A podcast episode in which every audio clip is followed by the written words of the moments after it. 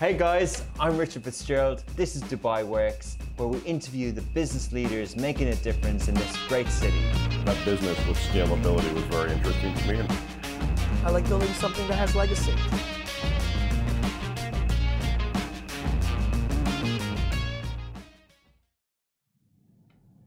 Good morning. Welcome to another week of Dubai Works Business Podcast. I said I almost said podcast like the Arabic.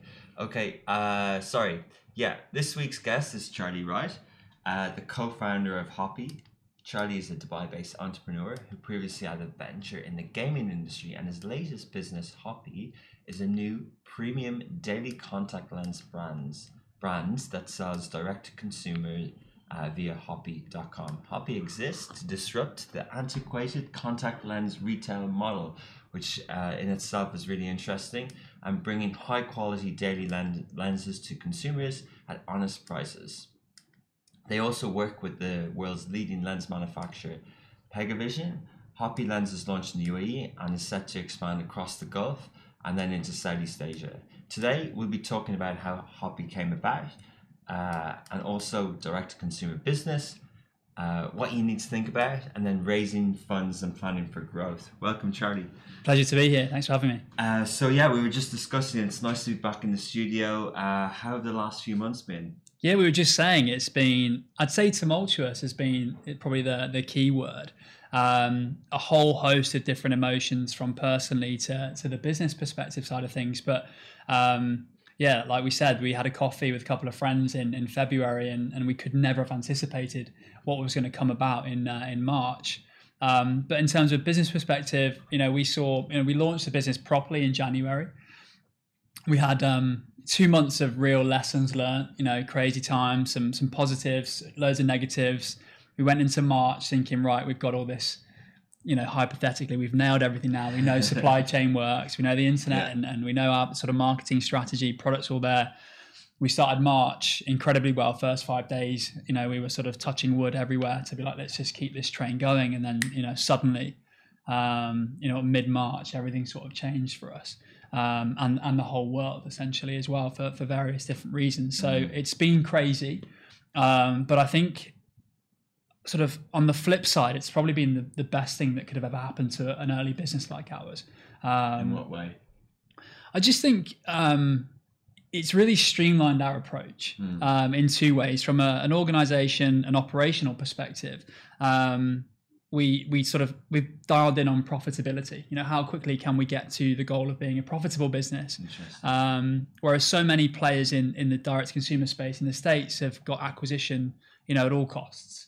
Can we get market share very quickly and go from customer acquisition? customer acquisition yeah it's essentially you look at sort of away um, which is a, a travel luxury travel brand they do suitcases essentially they they found a, a niche product which were suitcases Mm. that had no sort of emotional attachment to them whatsoever they create a brand around it Yeah. and uh, and now away is you know billion dollar company um, Yeah.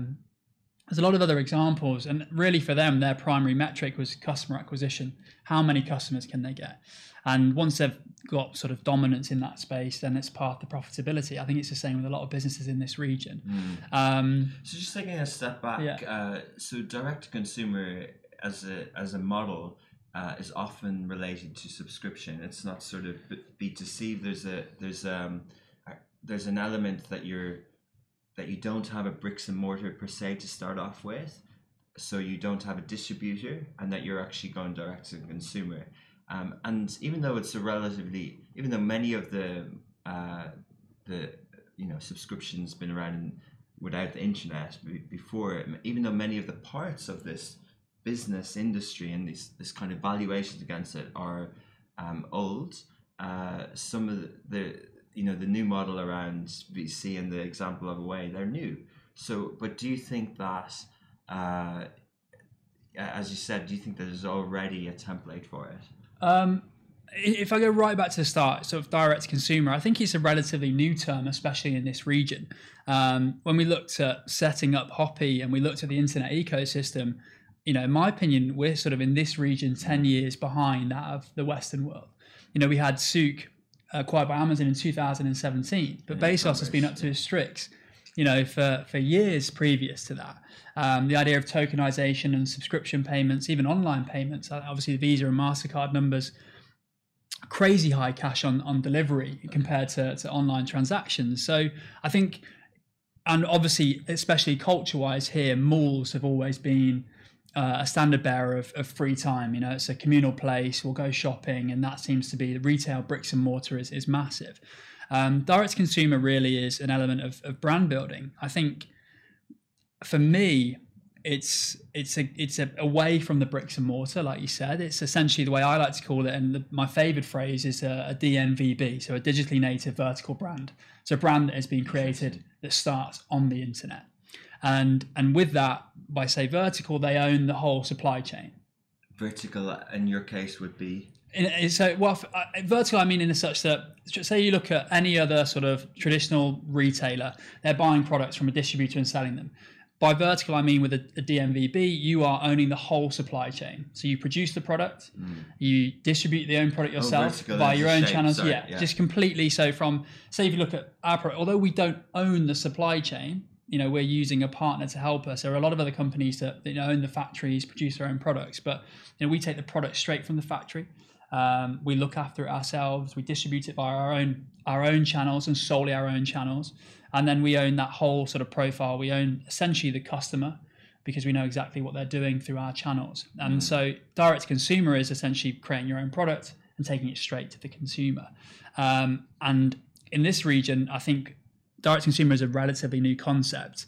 Um, although Huda is unbelievable, you know, probably the earliest DNVB, yeah, in the region beauty space. Yeah. Yeah, absolutely fantastic. But for Hoppy, we were you know one of the first after Huda to to sort of go direct to consumer.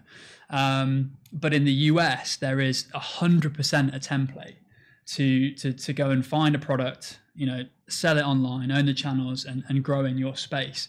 Um, and I think, especially if you look in the Western world, you know, with rent prices so high, uh, people were forced to go and sell on online channels. And I think we're seeing the same effect in this region. You know, rent prices have gone, you know, mm. through the roof. Um, and obviously with COVID 19, you know, we've gone a, a decade ahead in days, you know, especially in that digital acceleration period. And we've seen brands, sorry, businesses, I'm not going to say brands, but we've seen businesses that have been in the retail space for, you know, 20, 30 years basically go on online overnight. You know, have been doing 0% online sales up to this point, which I think is, you know, negligence in that sense. Um, the D2C mantra is, you know, go where your customers are, and your customers are online. Mm. Um, you know, it took us six, seven months to get one product online and get it get it working. Mm. So can you imagine a lot of these companies, especially in this region, have, have gone and put thousands of SKUs, you know, on on these platforms, and probably none of them are using Shopify. Um, and, and, and, trying to sort of create an e-commerce business out of nowhere. Mm. Um, so, the, so Hoppy, Hoppy, we'll talk about the product and the problem that you're solving uh, in a second, but just kind of tapping into that, uh, touching on that. So, what for this region, you mentioned it, it's kind of languishing behind, but also that uh, you're doing a different model that you're focusing on product. Uh, uh, what's the word? profitability. profitability. yeah. Sorry, uh, rather than you know pure acquisition and scaling that way. Is that because of the region, and what other kind of decisions have you made that you've kind of responded to consumer trends here? Yeah, it's, it's, it's been it's been really interesting. I remember um, a Careem uh, press release a couple of years back when they raised, I think, one of the earlier rounds, and um, the notion mentioned profitability in such So we, we're not profitable now. We're looking to essentially get market share, and then we'll look at profitability. And I think over the last three months, you look at every major technology business or business that has gone on to say we want to get market share. You know, Airbnb, 1,600 people lose their jobs. Um, you know, this idea that they want to get profitability now. Yeah, yeah. It, you know, it's a case of we need to streamline our operations because money just doesn't keep coming from nowhere. Um, I think from a personal perspective, like nobody prepares for the worst, really. Um, you know, you always potentially think that you know somewhere along the lines you're maybe you're, optimistic entrepreneurs, yeah, of course, right? But you know, had you said to me in this time last year, have you got uh, you know money to put one to, to put to one side that is there if the whole world goes to pot? You know, would you be able to continue the business? So I'd be like, it's not that's not going to happen. happen. Do you think just on that you mentioned kind of January? You know all the trends that come out in the predictions for the year. Do you think we we take these seriously? Um, not that someone was saying that COVID's going to happen and, and the world is going to go into lockdown, but uh, there were some things. There are lots of predictions. There's lots of research. There's lots of data. Are we actually reading these and going, well, uh, this is likely, and this is we need business continuity planning. We need this sort of stuff. Yeah, uh, do, do you know personally? No, I mean in in the last sort of twelve months, I've tried to shy away from as much news as possible. Anyway, um, it's just doom and gloom essentially, right? Um, and you know, I remember being in the in the car years ago, and I think there was um, uh, Ford had employed a, a futurist. Okay. They had a whole team that were employed to predict the future, and I was listening in the car thinking, "This is crazy." Yeah. You know, and I'd love to ask them like, "How many times are your predictions being correct?" Yeah. and uh, you know probably you know i mean if somebody predicted covid then, then congratulations but i just i think that consumer trends from an e-commerce perspective yeah we we listen to them but i think a, a macro trend especially forecasting or predicting a global pandemic is is you know far above anyone's head but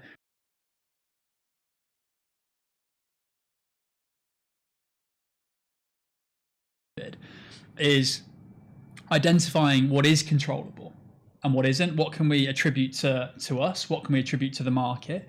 Because i think a lot of people will look at it objectively and just try and blame everything on covid. Um, and and doing that i don't think you can progress. Um, we found sort of sort of the biggest takeaways from our business by saying right this is attributable to us. We can change those things. That is out of our hands. You know let's not get caught up on those because it, there were a lot of days when christian my co-founder and i were were on our phones to each other thinking what are we going to do here? This is you know this is crazy. How can we carry on? Are we going to be are we going to be okay? Um, but i think once we took a step away and identified right well we can change these things you know and put these in our favor. We'll listen to our customers on on these things. Yes the market is is fragile right now but there's still an opportunity for us So you were you managed from your early launch, your launch early this year. You managed to already have customers uh, who were using the contact lenses, and then COVID happened. And what happened then? Yeah, so um, we, like I said, we, we grew really. Um, January was a, an interesting month. We tested loads of stuff, and we we had good traction. February, um, I think we, we doubled growth again, and March we were going to hopefully double double growth again. Um, so we had a really good consumer base, and what was fantastic, especially in a subscription business, our churn it was was really low. Mm. So churn is essentially if somebody signs up to your product, how long essentially they stay in the system for. So for us as a contact lens business, we would ship out lenses to people every month. If they don't mm. cancel them, we keep shipping them lenses. So for us as a business, it's really important that we keep churn low and obviously keep putting people in the top of the funnel. That's how you grow the business. Um, it would be easy to keep acquiring customers up here, but if they keep dropping out down here, it's pointless. Are contact lenses considered uh, uh, essential household costs, or what are they? What's, Yeah, what so we define it as a replenishable, and as such that it was definitely going to run out, and there'll always be a requirement to, to, to add in, uh, and that was one of the biggest sort of requirements for when we set up the business. We wanted to work with a replenishable product. So, uh, assuming that churn is rather low, generally compared with say streaming or content or things like that. Yeah, it's mm, it's indifferent, right? Because although it's a it's a replenishable product, people can choose to wear glasses. Um, and a lot of our market research, speaking to consumers, is we ask customers like, "Why do you wear contact lenses?" Because there is a choice. You know, I wore glasses up until I was 26. Um, and wanted to wear contact lenses for my wedding, um, and that's why I made the change. And, and we were talking previously for for me, you know, I had quite an active lifestyle till I was sort of 25, and I was wearing glasses. And and the reason why I started became less active was because I was taking my glasses off, trying to play sport, and I couldn't see. And um, I was scared to put lenses in my eyes, and so I was playing less and less sport, becoming you know less and less active. Um, until I obviously transitioned to wearing contact lenses, it gave me that freedom that I could I can see and, and do everything. Sounds really cliched, but um, you know, since I hit 30 this year, you know, I'm the most active I've probably ever been in my life. And I think contact lenses play a big, big part in that. I remember playing football about four, four or five years ago, and I was like, I can't see the ball, and this is an issue. And then your co- the yeah, yeah, your your confidence is gone, Yeah. and so you want to sort of I stopped playing football. Um, but there's obviously if you're working at home and I do it, I wear my glasses. You know, you have to put your you know your lenses in every time. Um, some people don't wear lenses every day, so there isn't necessarily a strict schedule that you're going to wear them diligently every day for 30 days and you're going to need a new box. Some people uh, wear them every other day or just wear them when they go and do yoga or anything. So everybody's got a unique sort of. Is there Uh, a percentage? Do people have both, and does that change for this region? it's it's really interesting. It's, it's very hard to get you know actual statistics. We're, we're doing more and more speaking to our customers now, and I'd say you know the large majority are contact lens wearers through and through. I'd say we have like less than fifteen percent on a bi-monthly plan, so they'll be buying lenses and getting shipped every other month.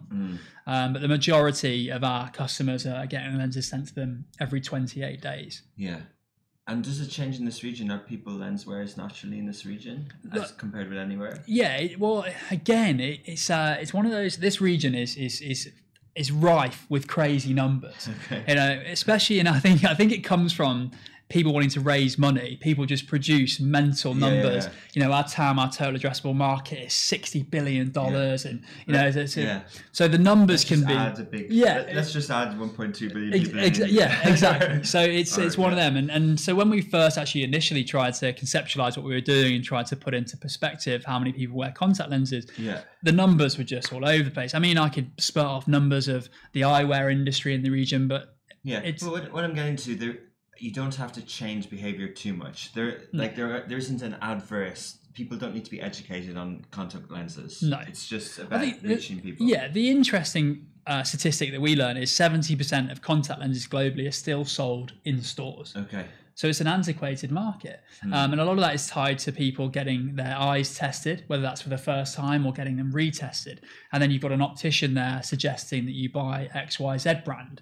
Um, and so, you know, traditionally, that's how it's been as a model, you know. But 30%, I mean, there's a, a company in the US that do a very similar thing to us called Hubble. Um, you know, they've raised 70, 80 million dollars. They're doing 60 plus million dollar turnover every year now after three years, and they have less than 1% of the market share. How much are, are the, is a subscription? Pretty much uh, same price as ours. How much Uh, is yours? so essentially, in dirhams, it's a, it's 180 dirhams a month.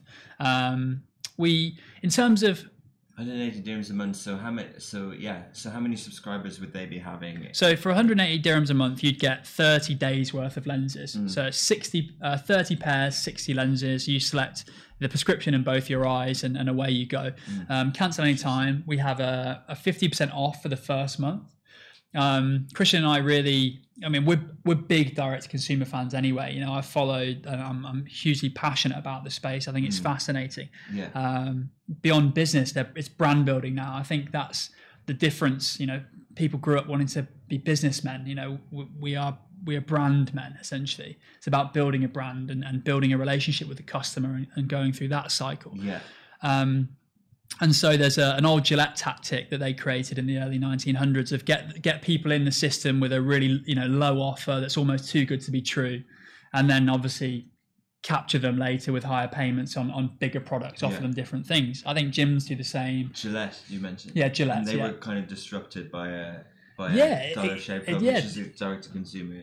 I mean, Gillette had. Uh, I think again we spoke briefly off air about timing, and Gillette uh, had unbelievable timing as such that when they really sort of came to prominence in the early 1900s, they obviously were backed and supported by the U.S. military. You know, supplying Okay. all the gear, all the all the razors and everything to to all the um, the troops. And so, so when they came back into the U.S., uh, using you know the Gillette products, and, and obviously everyone Yeah. you share out what you use, they became the market leader and dominated the space. So just on timing, uh, you mentioned an interesting uh, story of a brand in the US, and if you could share that story around COVID, but uh, related to a question, did you have a with uh, Christian, with your co-founder in early March? Did you for a second think, could we do something that people need, maybe in the uh, protective space or maybe in hygiene or something like that? Did you think to pivot? Um, I'll answer that first. Okay.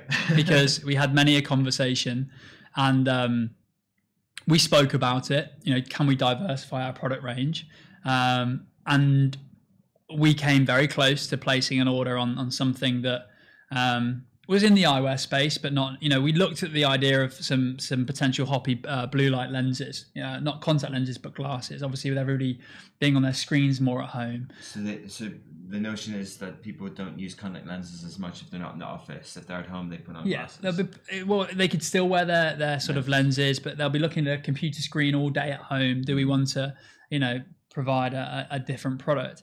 But Um, you didn't think to kind of pivot completely and go into a mask business or something like that. No, I think I think every man and his dog has, has has thought about doing that, and um, so no, we we had we obviously our suppliers are based in in Taiwan and our, our sort of um, fulfillment centers in Hong Kong, and, and so we were inundated um, with emails from them saying, "Do you want you know thousands of N95 masks? You want Yeah. this?" And we were like, "Look, guys, we'd Those we'd love to." pivoting, yeah. There was, there was a, there was a period of time when obviously there's a huge shortage of masks in the US, and I think the US government were, were buying N95 mask just for above um, trade price.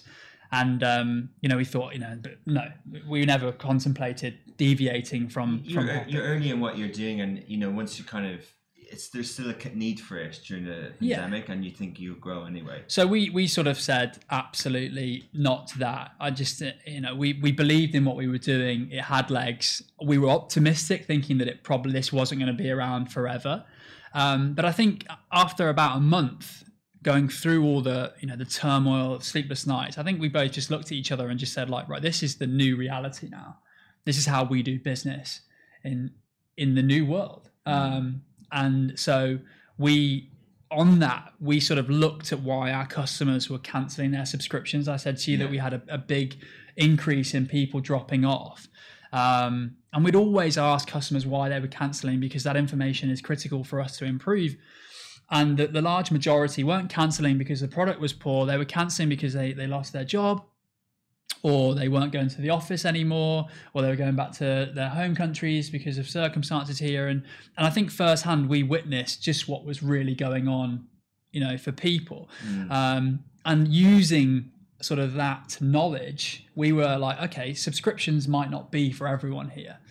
Um, let's let's decide that we don't want to lose customers purely because they don't want a subscription. So at that point, we sort of didn't pivot from products, but we sort of pivoted from our business model. We went from being a subscription only business to a product business, and we sort of said to ourselves, if you want our lenses, you know you can get them however you want to get them. Well, that's in a subscription where you'll save the most money. You can buy a three month or a six month bulk package, or you can just buy a one off box and we won't hassle you. So although we didn't shift away from the product offering, we just said and the business model yeah, we just said to, to customers, if, if you don't want a subscription, you know, if, if your circumstances have changed, you know, Yeah. we'll, we won't lose you as a customer because of your circumstances. We'll sort of we'll evolve, we'll grow, and we'll turn into a, a product business that sells. We you know we sell contact lenses, Yeah. whereas before when we launched the business, we were a subscription contact lens yeah, business. you were kind of led by the kind of model and the, the, Uh, the- yeah. the- yeah how many people you can get and what Yeah. I think it goes it goes actually back to the Dollar Shave Club idea and how they disrupted Gillette. Gillette had 60, 70 plus market share for years and years and years, you know, nearly a century. Um, and Dollar Shave Club, Dollar Shave Club came in. Was one of their competitors. Yeah, you know, and- and Michael Dubin was was fantastic. I don't know if you listened to the Guy Raz episode; it, it's fantastic um, on how I built this. Um, and Michael talks about breaking up again the antiquated space. And Mm. again, it was all chance how we got into the space. I'd listen to it if I was you. Otherwise, I'm just going to repeat everything what he says. Um, but he he almost essentially fell into these razors. It was almost it wasn't I want to set up a razor business. He was offered I think twenty thousand razors. You want to sell them, buy them, and he did. And they, they created this viral video, paid four thousand dollars for it. Yeah. I think it's one of the most watched YouTube. Yeah, I- I uh, remember the videos, but I never, never subscribed to their product. it's absolutely it's absolutely brilliant. But so we go Yeah. back to that model, and everyone thinks branding. It was disruptive. yeah, Yeah, it- you know, everyone thinks you need to, to to to crack into a space. You need to take market share from somebody else. But I think when they were acquired by by Unilever, they had you know less than ten percent market share okay. that they're taken away from from from. Um, We will go Gillette. back to the story I mentioned, but on this very point, uh, on product and lenses, and you mentioned the eyewear space. Um, I remember years ago I was working in the UK, and i worked on the team that we were setting up Specsavers Yeah. on digital and on social media, and it was just fascinating to see they had 700 stores in the UK, Uh, you know, and to think of that process when when you say you're disrupting, that's just in one market. The opticians, the the relationship they have with the customer. Is that a thought process that will Hoppy be more than lenses in terms of that relationship and the range of products that Specsavers has? Yeah, good question. I think there's al- there's already a player, you know, Warby Parker in the space. Uh, You know, one of the, the standard bearers for direct to consumer businesses. They also have bricks and mortar. They also have stores. Exactly, but in, if I just sort of deviate into why they have stores, Okay. um, in the US, obviously, rent, the new rent is acquisition costs on Facebook and Instagram. It's such a huge market, hugely competitive market now that everyone's competing for, for ad space in the US. So many brands trying to capture your attention that, you know, you know, customer acquisition costs on social media is so high. And so brands have had to think, right, well, where can we go now that's cheaper than acquiring customers on social media? Can we get to our customers and see them and talk to them?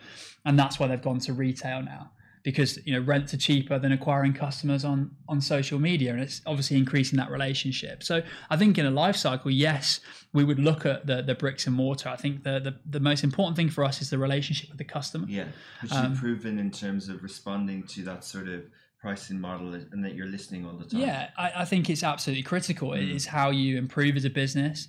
Um, I, it's, I think now the biggest metric as a business or as a brand is not how many customers you have; it's how strong your relationship is with those customers. Yeah. Um, you know that is more important to me than you know going out. You know, we could go out and spend a ton of money on Facebook and, and get loads of top of the funnel customers on a, a really great deal, Mm. but our our retention on those customers was probably very low.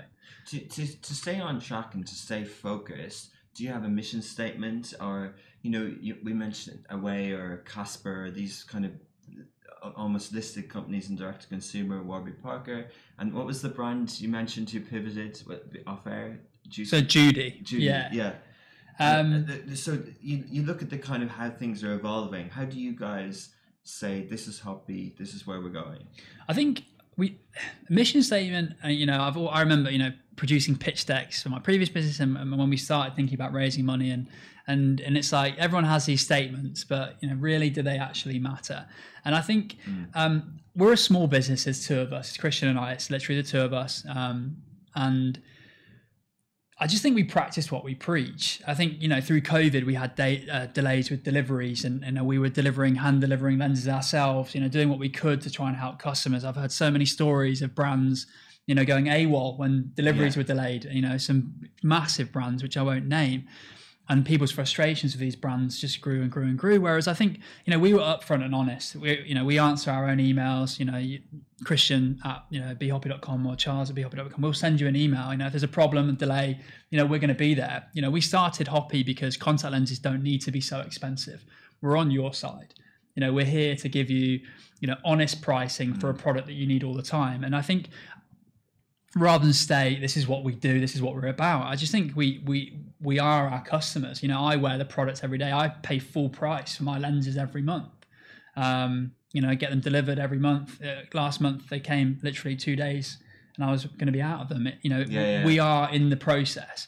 Um I subscribe to a vitamin company in the UK, Heights, and Yeah. you're looking at the nicely packaged, and you're looking at how many vitamins you have left, and then it arrives, Yeah. and you're like, wow, these guys know what they're but doing. but I think you know we are we're users. We use the product. You know, we're part of the process. We listen to the customers. You know, yeah, is that scalable? Who knows?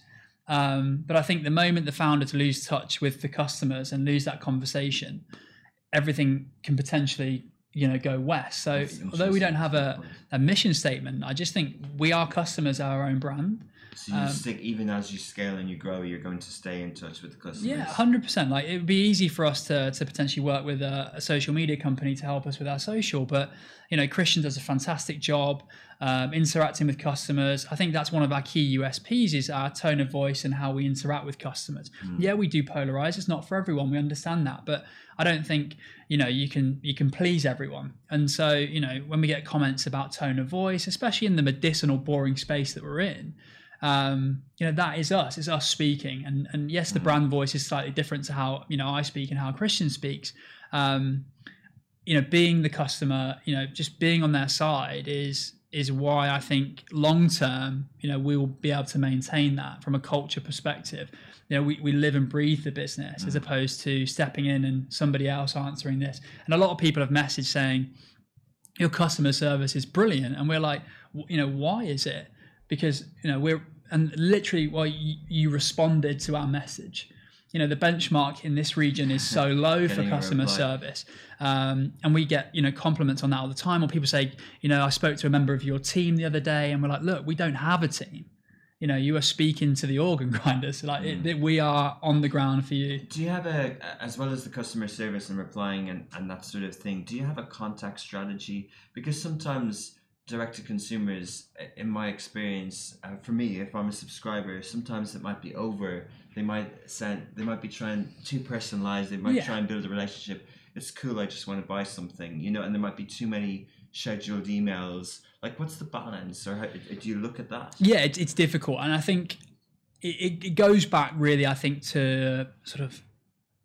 I'm, I'm not going to call it e-commerce anymore. I'm just going to call it commerce because this is the future of business, um, and it really is. We look at open rates as our biggest um, sort of driver of, of what's happening, and everyone talks about email lists and it's how many people they've got on that list. That's Yeah. irrelevant. Yeah, You know, you might have ten thousand people on your email list, but if two percent open, it's pointless. yeah. So we look at open rates, the majority, and, and what people are up to. We use a, a smart system called Klaviyo, which is the market leader for, for e-commerce email integrations. Um, you know, we don't use anything fancy. We're not doing anything crazy. You know, we're just learning from some of the biggest businesses in the, in the West and, and trying to implement it here. So, you know, Klaviyo for us is an amazing tool. We're looking Is at that for ways. subscription management or for email? No, it's purely for emails. Uh, Um, so for, CRM. yeah, purely for emails. Yeah. I think I think traditionally retail is all all about has been all about a purchase. Whether that's somebody walking in a store and purchasing something, the moment that transaction's been done, essentially for a, for a business,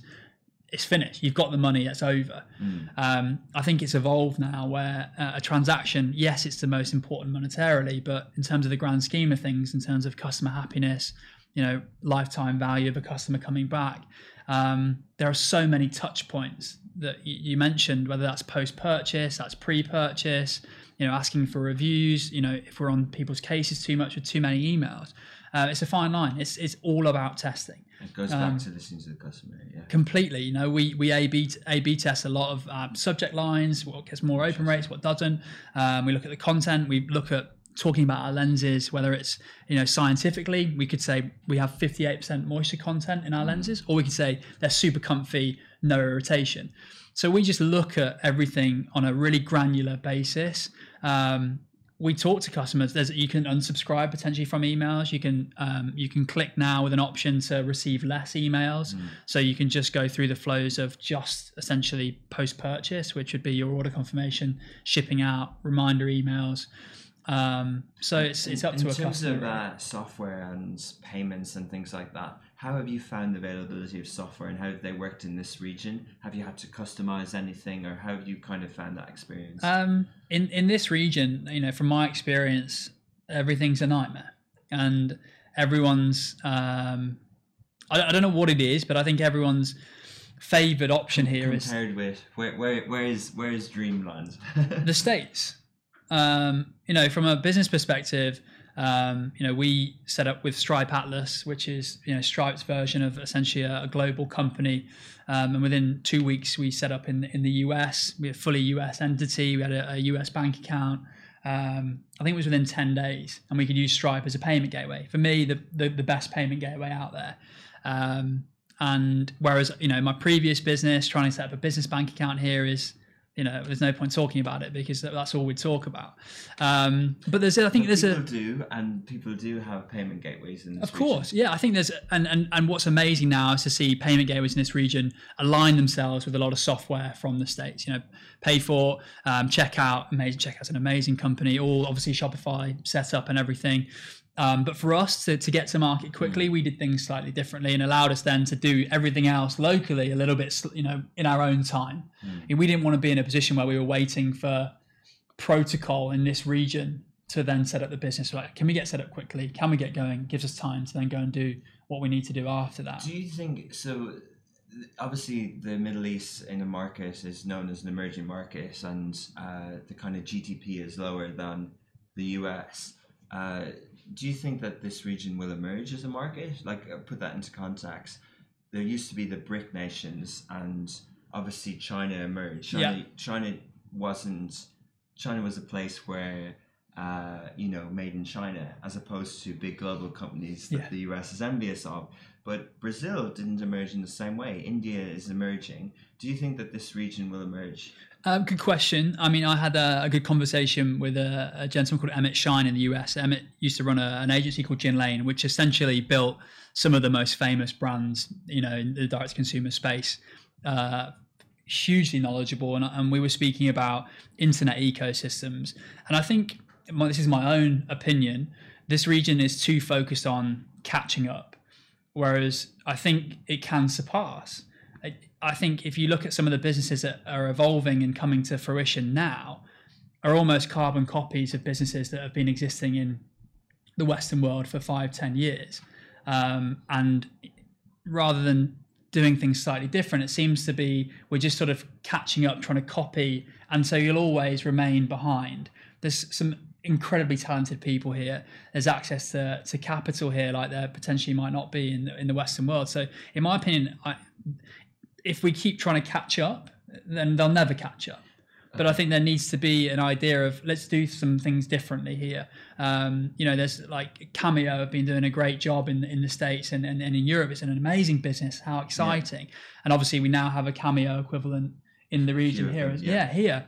Um, you know, we had you know Klarna, Afterpay have been doing amazing things to restructure payments on e-commerce, and now in this region we have um, Tabby and uh, some and Spotty Me. uh, They're all doing you know the Afterpay. So it's, it's seemingly like the region just comes sort of maybe two three years behind. But they are happening, and in some markets they don't happen. Do you know what I mean? Like it, maybe they might never catch up, but the the GDP gap with the US and the 320 million people in the US and the 320 million people in in advertising alone, there's 200 billion dollars spent for the same population as 4 billion is spent here. Yeah. So catching up is if you're go if you're catching up a little bit, it's not that Yeah, bad a thing. It's you know on that it's actually interesting. I think uh, as COVID has obviously been hugely detrimental across the board. I think even in small instances like with cash on delivery payments have for been hugely prominent in this region for years. I know Saudi Arabia banned the cash on delivery payments for a period of time, and and I think those sort of steps, um, you know, moving you know Mastercard, Visa, all their reports, you know, online payments. You know, cash and delivery was like seventy-five percent a couple of years ago. You know, compared to you know pretty much all online payments are done online with with, with credit cards in, yeah. in, in, in the Western world. So I think those sort of steps will help increase that, the closing the gap.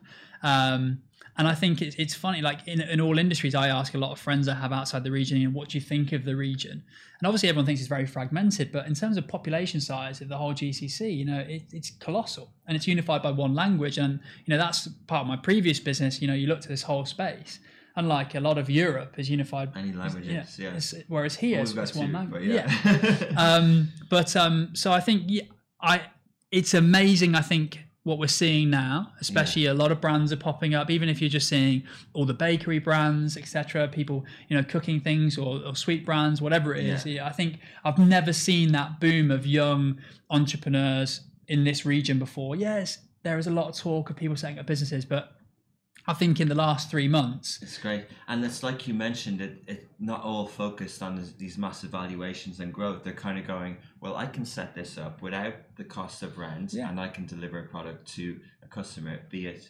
uh, you know, bakery or or contact. lens. Exactly. I think it- it's amazing. I think look, we the barrier to entry to setting a business up in the states is very low. The barrier to entry here has traditionally been been quite high, um, and I think that will that will change over time. I think there it's always changing, but I think if we go on a macro level, barrier to entry to manufacturing is really low now. If somebody had asked me five or ten years ago, right, can you go and get some contact lenses manufactured? I'd be like, I haven't got a clue how to do that Yeah. or you know can i go and do this or do that you look at the amount of clothing brands starting in the uk or in the us there's a new one set up every 10 minutes because manufacturing is accessible now you know we managed to fly to taiwan and speak to a whole host of manufacturers about you know essentially white labeling a product um, and this you know the barrier to entry is so much lower now that you know even if you go on AliExpress, you know you can find anything. AliExpress is the payments for Alibaba. So Ali, no, so you got Alibaba, AliExpress is you get quicker delivery. So a lot of people use it potentially to, to source samples. Like um, Prime. Yeah, essentially, right. Um, you know, so you find out suppliers, and you know, for me, if you find something on AliExpress, you go and meet people and go and see. A lot of people just buy off it and sell it, which is you know essentially drop shipping, right? But you know, you can get access to products now, and so it's whether you know you, you might want to sell on Amazon, you might want to set up your own store. You know, Shopify done amazing. You know, big uh, BigCommerce they um, IPO'd yesterday. You know, the the the Do tools are all there. Shopify and, and Yeah, Amazon. we we don't do Amazon. So we just sell purely through Shopify. Um, we don't do Amazon because while Amazon might give you great infrastructure, access to customers, exposure, you don't control any of the customer data. Amazon controls all of that. I'm a huge Jeff Bezos fan. He's you know I'm, I'm completely blown away and mesmerized what he's created. But from a, a brand perspective, I would always stay away from Amazon because you know you don't get yeah you don't get the about, yeah. customer data, and so we just sell purely on Shopify. So, Charlie, you raised a seed round. Uh, two questions around that. What's the so? What's the next step? What are you looking at? And related to that, what what do you choose on growth? Is it manufacturing yourself? Is it regional? And what does a company like Hoppy invest in? Yeah, good question. Yeah, so we, we did raise, which was um, uh, I had a lot of respect for Omar Kassim and what he'd done in this region, and he essentially came into the party to help us. Essentially, he has a, a, a venture. He has he exited an e-commerce. yeah. So yeah, Omar uh, formerly had JadoPado, which was acquired by Noon, um, and now he's building a new business called Nomod, and and so. Um, it was that e-commerce experience that obviously we wanted to try and extract, and that's been hugely beneficial. It took us to market. Um, we had grand plans, and I've, you know, as a, I'm 30 now, and I, as you know, I, I'm blown away by. I'm blown away. I've always been interested in business, and I always thought that I wanted to go out and raise a ton of capital, um, have a big team, do crazy things, and everything. And and um, I think Christian and I, especially over COVID, we sat down and, and really reevaluated what what we wanted from life. And um, you know, we don't wear suits. You know, we're not suit wearers. You know, we we don't want to go and raise a ton of cash and be held accountable by people that don't necessarily know our product or know the space. Um, we don't want a, a huge team for the sake of a huge team. We want to be as lean and, and, and profitable as possible. Um, because you know we love what we do. The last thing we need is uh, you know look at Casper where you know they just got to a point from a mattress company where they were selling mattresses at a loss, hoping that one day they could IPO and um, and do that. You know Peloton another example, on-demand fitness. Um, you get the products, hardware, software. They were struggling. John Foley again spoke a, a long time that they didn't really. They were losing money, a lot of money, and then suddenly COVID happens, timing, and Yeah. they absolutely crushed it. Yeah. You know, Mirror is another example, losing a lot of money. They've just been acquired by Lululemon for five hundred million dollars. Um, so we were very different to that. So we looked at growth in a, a such how quickly can we become sustainable? Um, how can we get to profitability um, as soon as possible? You know, we don't need vanity metrics. You know, raising money only just makes the runway the same size. You're just going down it a hell of a lot quicker, and so the pressure increases. I'm not saying we're um, scared of pressure, but you know, we want to be in control of our own business. So potentially you would remain a private company. Yeah, I th- yeah, company. yeah. Essentially, I think now you're seeing so many, especially in e-commerce, so many new ways of, of being able to raise money to be able to to, to push the business forward. You're looking at Clearbanc, Clearbanc, sorry, it's a Canadian, essentially VC firm now because obviously with Shopify and Stripe, all your payments are there to be seen by anyone. You can't fudge numbers. You know, in a deck, you know, you, they can tap into your your numbers every month, and, and they can offer you money based on your revenue output and take a small share away from each sale. So, you know, there's, so many ways now that you can grow businesses. It's not necessarily going to a VC and getting, you know, large cash sums. So for us, it's how we can remain sustainable, keep the majority of our business in our in our control. And, and on growth, you know, we looked at Hoppy as a brand and, and mm. the, the big plan obviously was regionally expansion. We'll never do different products with Hoppy. Um, but obviously, the US market has become really interesting to us. It's a Western brand, really, in a sense, how we built it. So, can we go and take it to, to new markets to grow as opposed to diversifying the product offering? to do that the way yeah. you are. Yeah. I think in a grand scheme, like we love direct to consumer, we love that element and brand building and, and relationships with you know community. Um, uh, for me, I don't think I'll be selling contact lenses with Hoppy. You know, when I'm when I'm 50, when I'm 60. Um, you know, we'd love to to look at other product areas. um, eventually down the line. Obviously, everything's on Hoppy now, but for me, there's, there's so many opportunities out there with um, you know stagnated, antiquated markets um, that you know I'm, I'm blown away by the space. So I'm sure down the line there could be some some change ups, but Hoppy will always be a, a contact lens company, and our growth will be fueled by you know increasing to different markets. And if you were to invest, it would be on people, on marketing, on product, or R and D. What what what do you think is needed? Or is a mix of everything? Yeah, I think you know we we we look at the business um, with granular data, right? We know we know the exact product costs, we know the acquisition costs to acquire a customer, um, you know, we know our shipping costs, we know everything down to a T. I'm not saying other businesses don't, but you know, when a cu- we know a cu- the customer value to us, we have their lifetime value predicted, how long they'll stay in the system for. Um, so in terms of we know what acquiring a customer means to us. So for us, investing in the business would be in, in more product, um, because especially with a direct to consumer business or you know manufacturing, the more you buy, the better price you get. Um, so we can reduce costs massively by buying more product, and then it goes back to an acquisition game. Like there's a great stat that 40% of every VC dollar raised in the US is spent on Facebook and Instagram. Yeah. Um, it's an acquisition game. You know, it is it is a game in that sense. So for us, it would be increasing product and, and acquiring more customers. And when I say acquiring, it sounds really it's like we've just put a head or a number on somebody. We don't mean it like that. It's purely through you know your Facebook or Instagram channels where you know you, you'd buy through an ad and, and roughly speaking, we know how much that costs to acquire a customer, and then it's over to, to us to work our magic to make sure that they stay in the system for as long as possible. And do you have uh, a lifetime value metric of a customer for Hoppy? Yeah, that we we've got um there's very there's a, a lot of ways of calculating lifetime value in sort of a, a commerce space. Um, so we've worked that out. We know exactly what it's a combination of sort of churn, um, average order value, um, but as well in our space it's slightly different to other products in as such that if you if you buy contact lenses unless you get laser eye surgery you're going to be in the system you're going to be wearing lenses for the rest of your life right Yeah. Unless something crazy happens and you know your eyesight is perfect when you wake up tomorrow but so we have the added benefit as a actual lifetime value of a customer can be a hell of a lot more but yeah we we have a pretty na- sort of As nailed on people metric Don't go blind. Yeah, We- we- we exactly. be fine. But it's interesting. Um, so just going back to the kind of uh, that was an interesting statistic on the acquisition, and we see you know uh, how good a job uh, the platforms and the tech giants have done on uh, performance, lower funnel uh, ad products. Yeah. Uh, and it, as you said, it, it, you know they've done a good product job on delivery, uh, on product, and self-serve, and all these different things, but also on getting extracting that that spend from companies. But going back to Dollar Shave Club, they did it a lot on YouTube per se, and YouTube don't have a performance. If some, but at the time they didn't. Uh, what are you doing with Hoppy that isn't lower funnel? What are you doing on brand, and what's your view on that?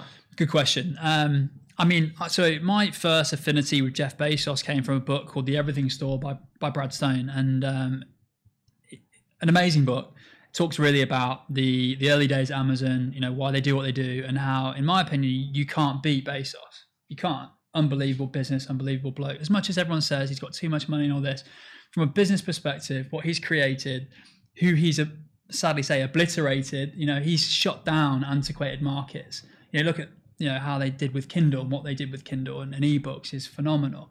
Um, and in Amazon, one of the biggest things they talk about is is flywheels. And a flywheel essentially is something that stores and, and produces a lot of energy, right? This is what they talk about and, and how you can create as many files as possible. So essentially, from our perspective, it's a sociology associated to keeping your customers happy. And in turn, if your customers are happy, they will share that with like-minded other customers. Um, so it's generating these flywheels that will allow you to grow your business organically. Um, and that organic growth is such an interesting perspective. You look at the rise of HiSmile. Um, everyone thinks Conor McGregor, Kylie Jenner, and everything with with their Instagram and uh, sort of partnerships. But before that, they were working with with twenty people with twenty thousand followers. You know, u- using those influencer campaigns to reach people, and, and that allowed them then to go and pay the big bucks for for Conor and, and, and Kim and Kylie and everything. So organic growth is absolutely critical to us. So it's how can we make you know hmm. our product easily shareable? You know, can we infiltrate a family? If we if we if the mother or father buys our lenses can we ensure that they then tell their children to buy our lenses? And it's about post purchase experience. It's it's where we think we differentiate ourselves massively. You know somebody can set up a contact lens brand tomorrow no problem. Um, but it's, I think for us, it's not necessarily the product is good, but that shouldn't be the deciding factor of your business. Of course, it should be good. It's everything that goes with it. So whether it's you know we've redesigned our shipping box now, creating you know an Instagrammable product. You know, it goes back. People want to take who wants to take a photo of a, a, white medicinal box? Nobody. You know, so that's why we designed a colourful box. Can we get people posting it on social media? Yeah, you sent um, us a nice little gift of it this morning. Yeah, nice, nice, a nice little gift. But it's it's it's those elements. It's you know everyone loves a flat lay, right? You see Aesop has grown immeasurably because people love taking photos of the bottles on their kitchen tops or bathroom counters. Yeah. Um, and it's it's that sharing. And so for us, it's creating that flywheel. Can we create a product and an experience that people rely on? Because people need lenses every month. And can we be that trusted standard bearer to make sure that you never run out of lenses? From because if you run out of lenses, you're scratching around, looking in your gym bag, and it can be a nightmare. So it's a case of can we just instill trust into consumers that then they are willing to do our sort of business for us and spread the word organically. So you know it's it's, it's that for us. You know we have a top of the funnel plan but i think as well at the same time it's can we make sure our customers are selling hoppy for us? Interesting. That's all we've got time for today but thanks a lot for sharing the story. That went so quickly by the way. No you're full of information and uh, it'd be great to chat again down line no thanks for having me. Really enjoyed it. Thanks a lot. Thanks a lot Hey guys, I'm Richard Fitzgerald. This is Dubai Works, where we interview the business leaders making a difference in this great city. That business with scalability was very interesting to me. I like building something that has legacy.